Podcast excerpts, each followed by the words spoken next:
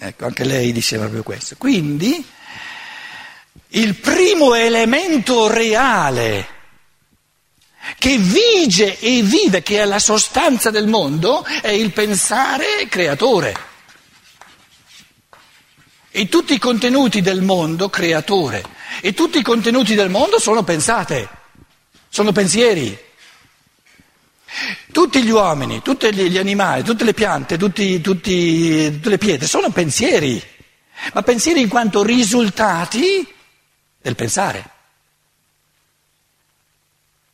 Quindi dobbiamo partire dal presupposto, questo è il concetto di logos, eh? logos, è il pensare divino che vige, vive, opera e intesse nel mondo, se no non ci sarebbe il mondo. Quindi il mondo, dal livello della percezione, è una serie di percezioni, ma il concetto del mondo è un tessuto di pensieri. Se no, cos'è il mondo? Un organismo di pensieri. Il mondo è un organismo di pensieri. E questo che volevi dire tu. Chi era? Tu eri. Tu. Tu. Era la risposta più, secondo me, che andava più vicina al centro. Un organismo di pensieri, se no che cos'è il mondo?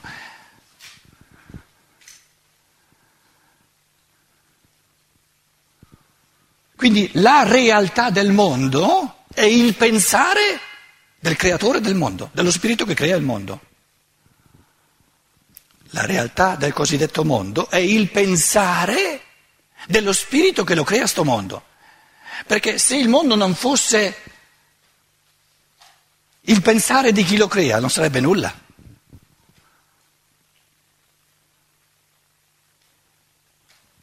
Quindi il pensare creatore e poi l'amore che mantiene in vita.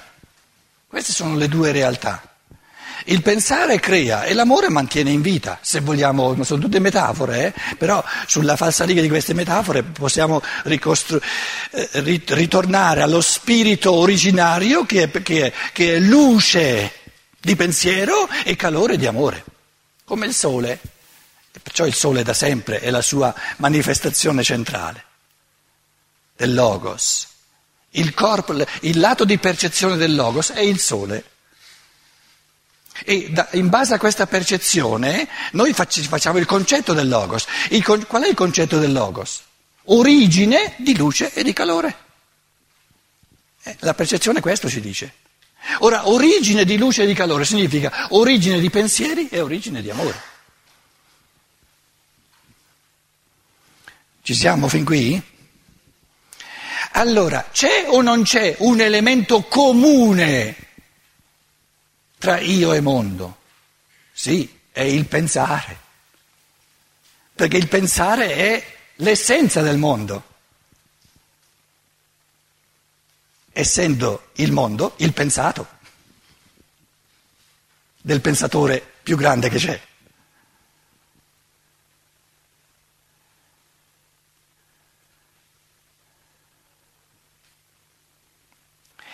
E questi pensieri che lui sempre ha avuto, viventi, perché li ha resi fissi, belli morti nella percezione?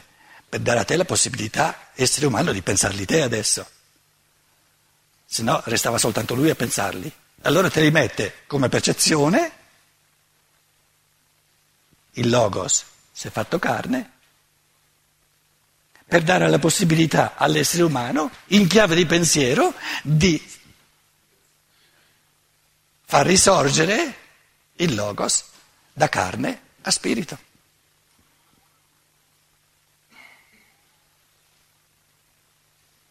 Quindi la divinità fa del logos la carne e l'uomo fa della carne il logos, di ogni percezione un concetto.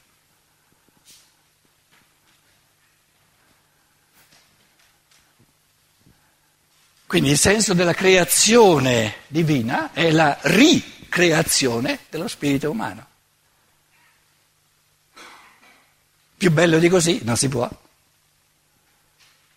Perciò il mondo è puro amore all'essere umano perché è un'offerta evolutiva all'infinito. Una proposta di liberazione dello spirito umano, di creatività all'infinito.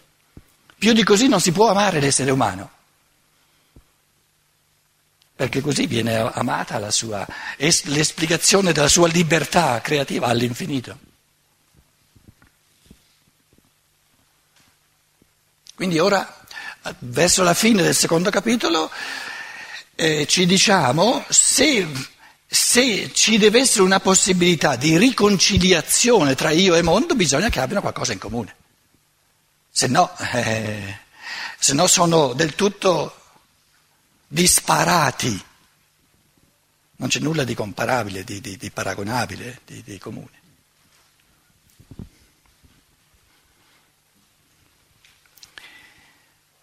Allora, ma l'io non trova in sé tali processi se vuol farsi valere soltanto come entità spirituale.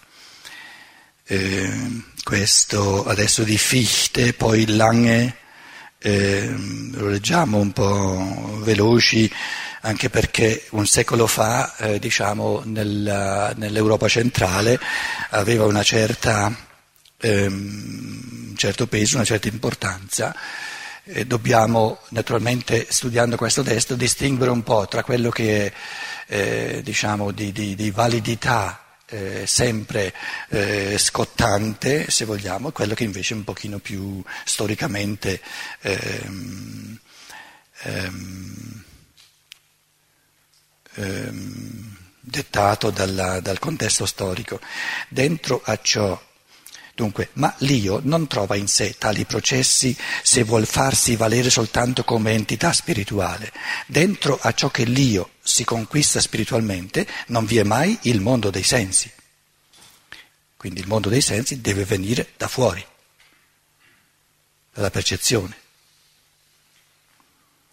Pare che debba ammettere che il mondo gli rimane chiuso se non si pone in relazione col medesimo in modo non spirituale cioè con la percezione dei sensi. E analogamente, quando passiamo nel campo dell'azione, non soltanto nel, nel pensare, ma anche nell'agire, il mondo è qualcosa che mi sta di fronte, non è di acchito, come dire, eh, riassumibile e quindi eh, si possa ridurre, riducibile all'io. Quando passiamo al, nel campo dell'azione dobbiamo trasformare i nostri propositi, le intenzioni, le volizioni, in realtà con l'aiuto di sostanze e di forze materiali. Quindi l'agire è un modo di interagire con un mondo che non è puramente io. Siamo dunque ricondotti al mondo esteriore. Il più spinto spiritualista, o se si vuole, il pensatore che per l'idealismo assoluto si presenta come il più spinto spiritualista, è Johann Gottlieb Fichte. All'Università di Monaco ho fatto seminari, eh, tre semestri per la tesi di laurea proprio su Fichte, la sua Wissenschaftslehre, eh, teoria della scienza. Egli tentò di dedurre dall'io l'intero edificio del mondo ma è veramente arrivato soltanto, ma di fatti è arrivato soltanto ad una grandiosa immagine del mondo, una bella pensata sul mondo. Che poi quello sia il mondo, mm, bisogna vederlo. Una immagine del mondo in pensieri. Quindi un ricalco, una specie di doppio, una specie di doppione del mondo dentro i suoi pensieri, senza alcun contenuto di esperienza. Esperienza intende dire di autoesperienza che tiene conto del tutto della coscienza umana, dove c'è anche il lato di percezione. Come non è possibile al materialista di abolire lo spirito, così non è possibile allo spiritualista di abolire il mondo esterno materiale. Però questo inteso non in senso definitivo, come potremmo dire alla fine della filosofia della libertà. Per ora è soltanto una prima analisi dell'autoesperienza della coscienza, in questo modo, capito? Non va inteso in un modo, diciamo, di, di, di, di conclusione di tutto un cammino di pensiero. Lì ci arriveremo un po' alla volta, allora le cose diventano più complesse, capito? All'inizio si tratta di eh, prendere sul serio il fatto che nell'autoesperienza umana ci sono due realtà fondamentali, non una. E se fosse una sola non ci sarebbe nessun problema, non staremmo qui a, a disquisire o a, a, eh, dire, ad arrabbiarci, a contraddirci, eccetera.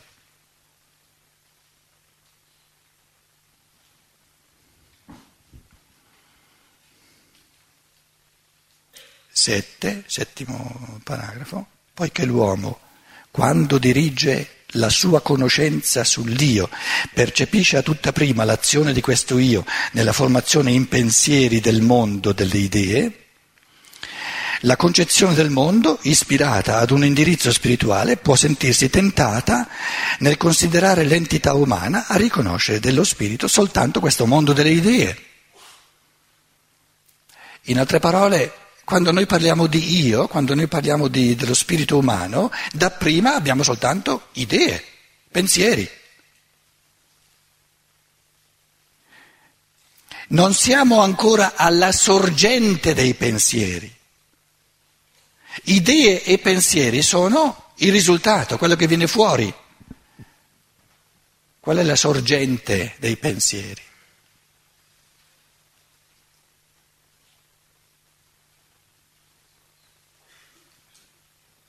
È il pensare. Il pensare come attività che crea i pensieri. Ora, a questo punto, mi pare di averlo già accennato all'inizio, ma lo dobbiamo ripetere come, come, come ma neanche esercizio, è proprio una, è come una,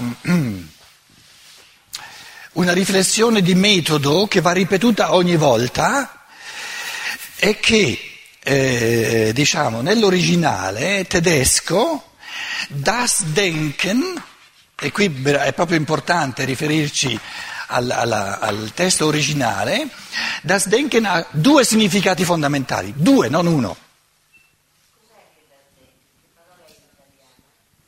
Te lo sto dicendo. Ha due significati, eh, tu vuoi subito, capito?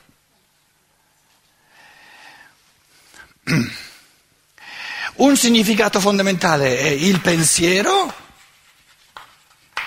però questo significato ce l'ha das Denken, il pensiero. O der Gedanke, sarebbe der Gedanke. Der Gedanke, il pensiero. Però il significato ancora più importante è il pensare.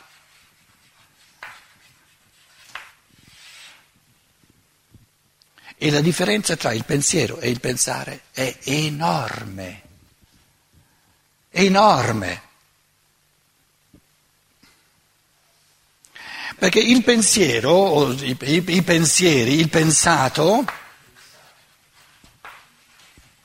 il pensato sarebbe das Gedachte in tedesco.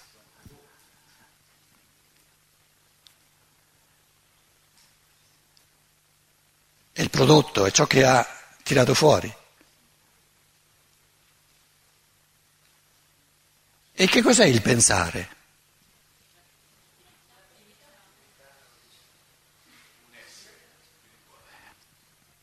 Attività pura, originaria, spirituale, creatrice,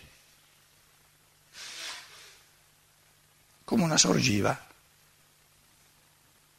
come una sorgente.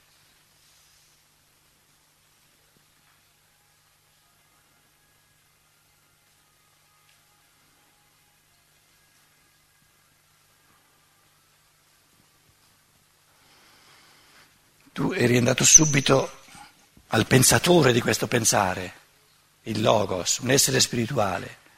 Però il pensare non è un essere spirituale, è il corpo eterico di questo essere spirituale, detto in modo scientifico spirituale. Però qui eh, la, la, scienza dello spirito ancora non c'è, quando ha scritto la filosofia della libertà dobbiamo andare per puro pensiero. Capito? Ora, il pensare, certo che soltanto un essere spirituale può pensare, Ma noi adesso non siamo, non siamo al punto di de- voler definire l'io. L'io pensa, l'io pensa, adesso questo io sarà forse un essere spirituale, ma non è di questo che stiamo parlando. Ci arriveremo magari un po' alla volta. Ma l'io pensa, non è che ha pensato, pensa. Cosa fa l'io? Produce il pensare. La sua attività è il pensare.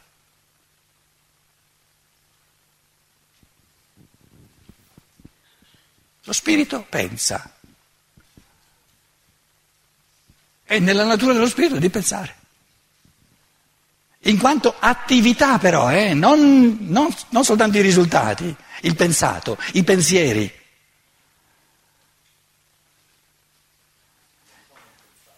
Quindi il pensare è l'attività originaria. Più in là non si può andare.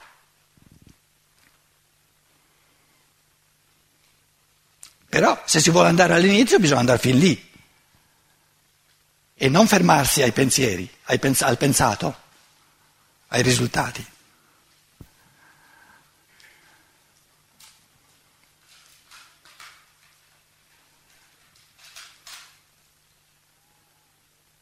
Quindi l'io umano produce il pensare e il mondo è intessuto di pensare.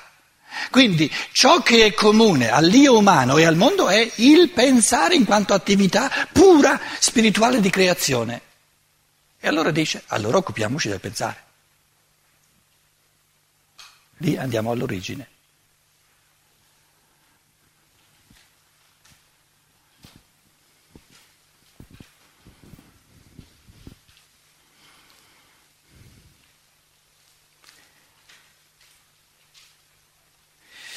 7, dicevo, poiché l'uomo quando dirige la sua conoscenza sull'io percepisce a tutta prima l'azione di questo io nella formazione in pensieri, a questo punto eravamo, non perché l'io produce pensieri significa che, lo, la, che la realtà originaria sono i pensieri, no, la realtà originaria è il pensare in quanto attività creatrice.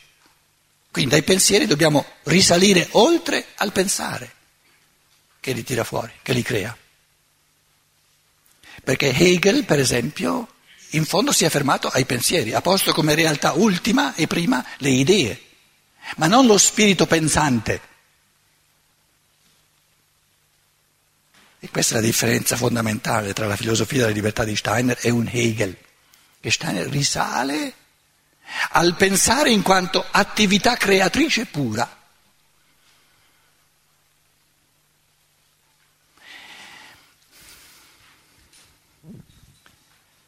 Che poi questa attività creatrice pura del pensare presupponga uno che pensa, perché si ferma al pensare Steiner? Perché non risale all'essere spirituale che deve essere colui che produce il pensare? Esatto, ci manca la percezione, cioè il pensare è l'ultima realtà che possiamo ancora percepire per via introspettiva. Quindi la chiave del terzo capitolo è che il pensare è l'unica realtà che è allo stesso tempo percezione e concetto.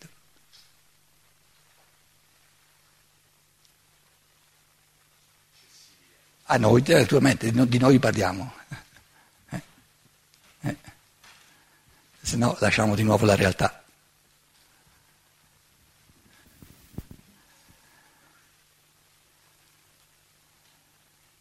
E questo è fondamentale, fondamentalissimo. Vedremo poi quante cose risultano da questa intuizione fondamentale.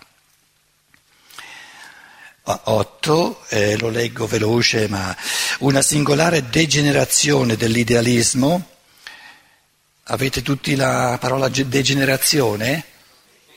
Sottospecie è più giusto, eh, up art, significa in tedesco anche degenerazione, ma qui intende come eh, sottospecie, come tipo eh, particolare. Una singolare sottospecie dell'idealismo è la concezione di Friedrich Albert Lange, come egli l'ha esposta nel suo libro molto letto, a quei tempi molto letto, Storia del materialismo. Egli sostiene che il materialismo ha completamente ragione nel ritenere tutti i fenomeni del mondo, incluso il nostro pensiero, come un prodotto di processi puramente materiali. Allora, praticamente il pensiero di Lang è eh, eh, eh, tutto ciò che è spirituale, di coscienza, eccetera, eccetera, è prodotto dai processi materiali. Però tutti i processi materiali sono stati prodotti dallo spirito. È un cane che si muove la coda